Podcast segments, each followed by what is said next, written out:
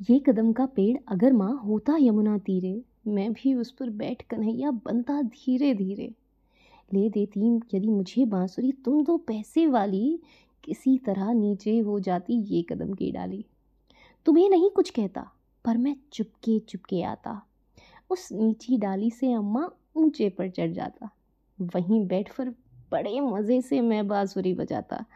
अम्मा अम्मा, कह बंसी की स्वर में तुम्हें बुलाता। सुन मेरी बंसी को, माँ, तुम इतनी खुश हो जाती, मुझे देखने को तुम बाहर काम छोड़ कर आती। तुमको आता देख बांसुरी रख में चुप हो जाता। पत्तों में छिपकर फिर धीरे से बांसुरी बजाता। बहुत बुलाने पर भी माँ जब नहीं उतर कर आता, माँ, तब माँ का हृदय तुम्हारा बहुत विकल हो जाता। तुम आंचल फैलाकर अम्मा वहीं पेड़ के नीचे ईश्वर से कुछ विनती करती बैठी आँखें नीचे। तुम्हें ध्यान में लगे देख में धीरे धीरे आता और तुम्हारे फैले आंचल के नीचे छुप जाता। तुम घबरा कर आँख खोलती, पर माँ खुश हो जाती जब अपने मुन्ने राजा को गोदी में ही पाती। इसी तरह कुछ खेला करते हम तुम धीरे धीरे ये कदम का पेड़ अगर माँ होता यमुना तीरे। Hi everyone, this is Neha and I believe कि ये पोएम जो कि सुभद्रा कुमारी चौहान ने लिखी है ये पोएम सुनने के बाद कुछ तो बचपन की यादें आपकी ताज़ा हुई होंगी। This is a poem I guess हम सबने पढ़ी है। ओके okay, सो so आज हम लोग बात करने वाले हैं हमारे स्कूल डेज़ की। School days were super good हमारा एक मतलब गैंगस्टा वाला ग्रुप हुआ करता था। हम लोग मस्ती किया करते थे। सुबह उठ के स्कूल के लिए जाया करते थे। And everything everything was just picture perfect but do you know the best part of school life the best part, वो पार्ट जिसका हर किसी को बेसब्री से इंतज़ार हुआ करता था। Do you remember do you remember those two months वाली छुट्टियाँ जिसको, जिसके लिए ना दिल तड़पा करता था, भैया गर्मियाँ शुरू हो गई हैं, भगवान जी छुट्टियाँ स्टार्ट करवा दो। एंड हो जाता था।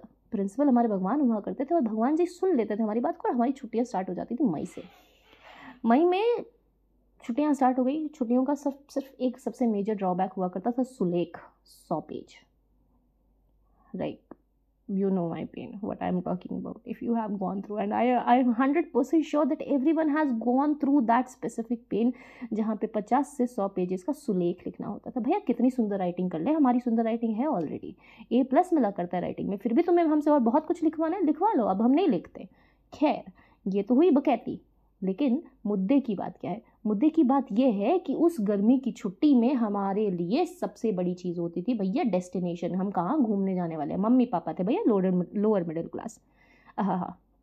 लोअर मिडिल क्लास फैमिलीज़ में हम लोग नहीं प्लान करते थे यूरोप की ट्रिप, यूएस से जाएँगे, यूके जाएँगे। मेरे को नाम भी बोलने नहीं आते, मैं इतनी इतनी इतनी गई गुजरी और गई गुजरी लड़की हूँ। लेकिन उस टाइम पे ना हमारे लिए सबसे महँगा डेस्टिनेशन हुआ करता था दादा दादी के घर जाना। और उसमें भी हमारी फूटी किस्मत हमारे दादा दादी पहले ही स्वर्ग से धार गए थे। हमारे पैदा होने से पहले ही। तो दादा दादी से तो मिलना नहीं होता था, लेकिन गाँव जाके हम लोगों को सबके साथ खेलना है, मिट्टी में लोट पोट करना है, आम से पे, आम के पेड़ से आम तोड़ के खाने हैं। वहाँ पे मिलता था सिरका। गन्ने का, गन्ने के रस का बना हुआ सिरका और उस सिरके में डाला हुआ होता था प्याज, लहसुन, कटहल, साथ में दाल, चावल, उसमें डाल के वो जैसे सिरका खाने का जो मज़ा आता था ना आय हाय हाय, अलग ही बात।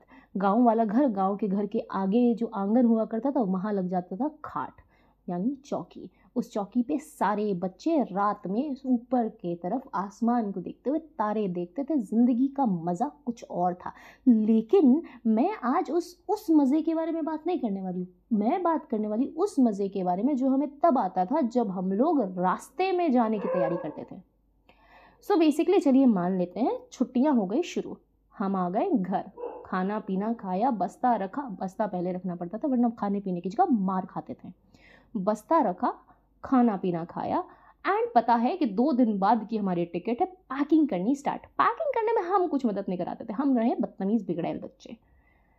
बोलने की बात है स्टोरी में स्पाइस डालने के लिए। Otherwise we were very much obedient हम लोगों को मम्मी की पूरी मदद करवानी पड़ती थी। अदरवाइज़ मम्मी के पास होता था अपना तार का बना हुआ कोड़ा। अगर काम नहीं करा तो तुम्हें वो पड़ेगा। और उसके बाद ये भी नहीं कि उस औरत के मन में एक बार के लिए दया आ जाए। ना, दया नहीं आएगी। उनको तो हमें पीटने के बाद, उसके बाद अगर हम रो रहे हैं, तब रो।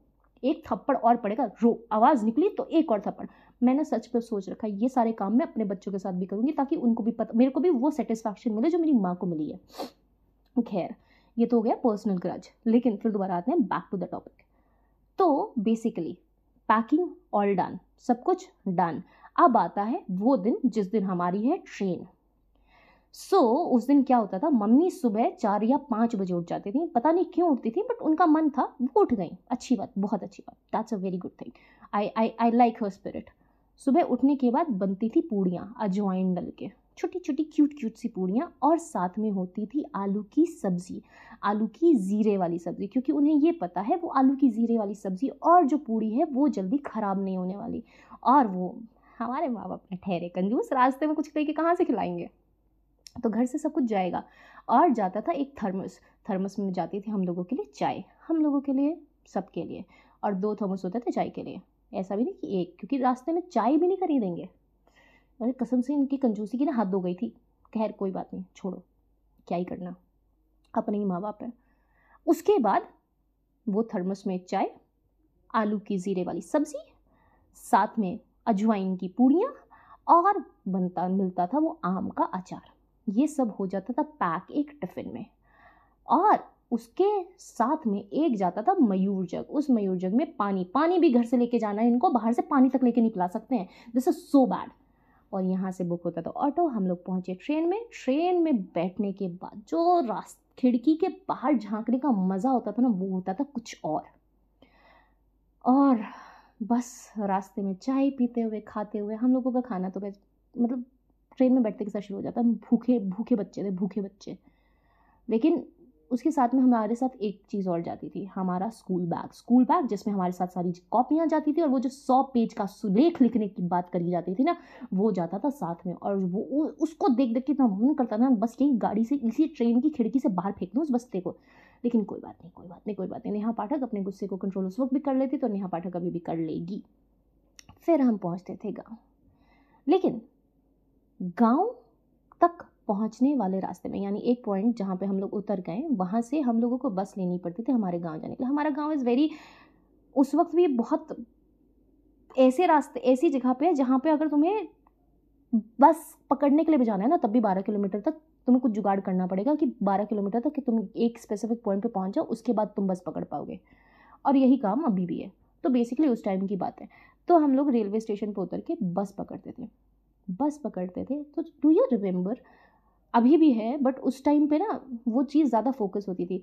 वो कुछ एक पेड़ होता है जिसमें लाल रंग के फूल लगे हुए होते और वो पूरे रास्ते को किनारे से घेरे हुए होते थे and that was so I soothing उसको देख के तब भी मज़ा आता था, उसको देख के अब भी मज़ा आता है।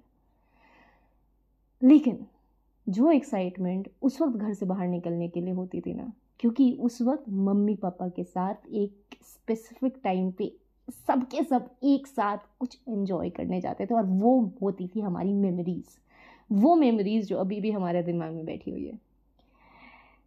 बचपन के दिन कुछ और ही थे, सच में, नहीं? That's all for today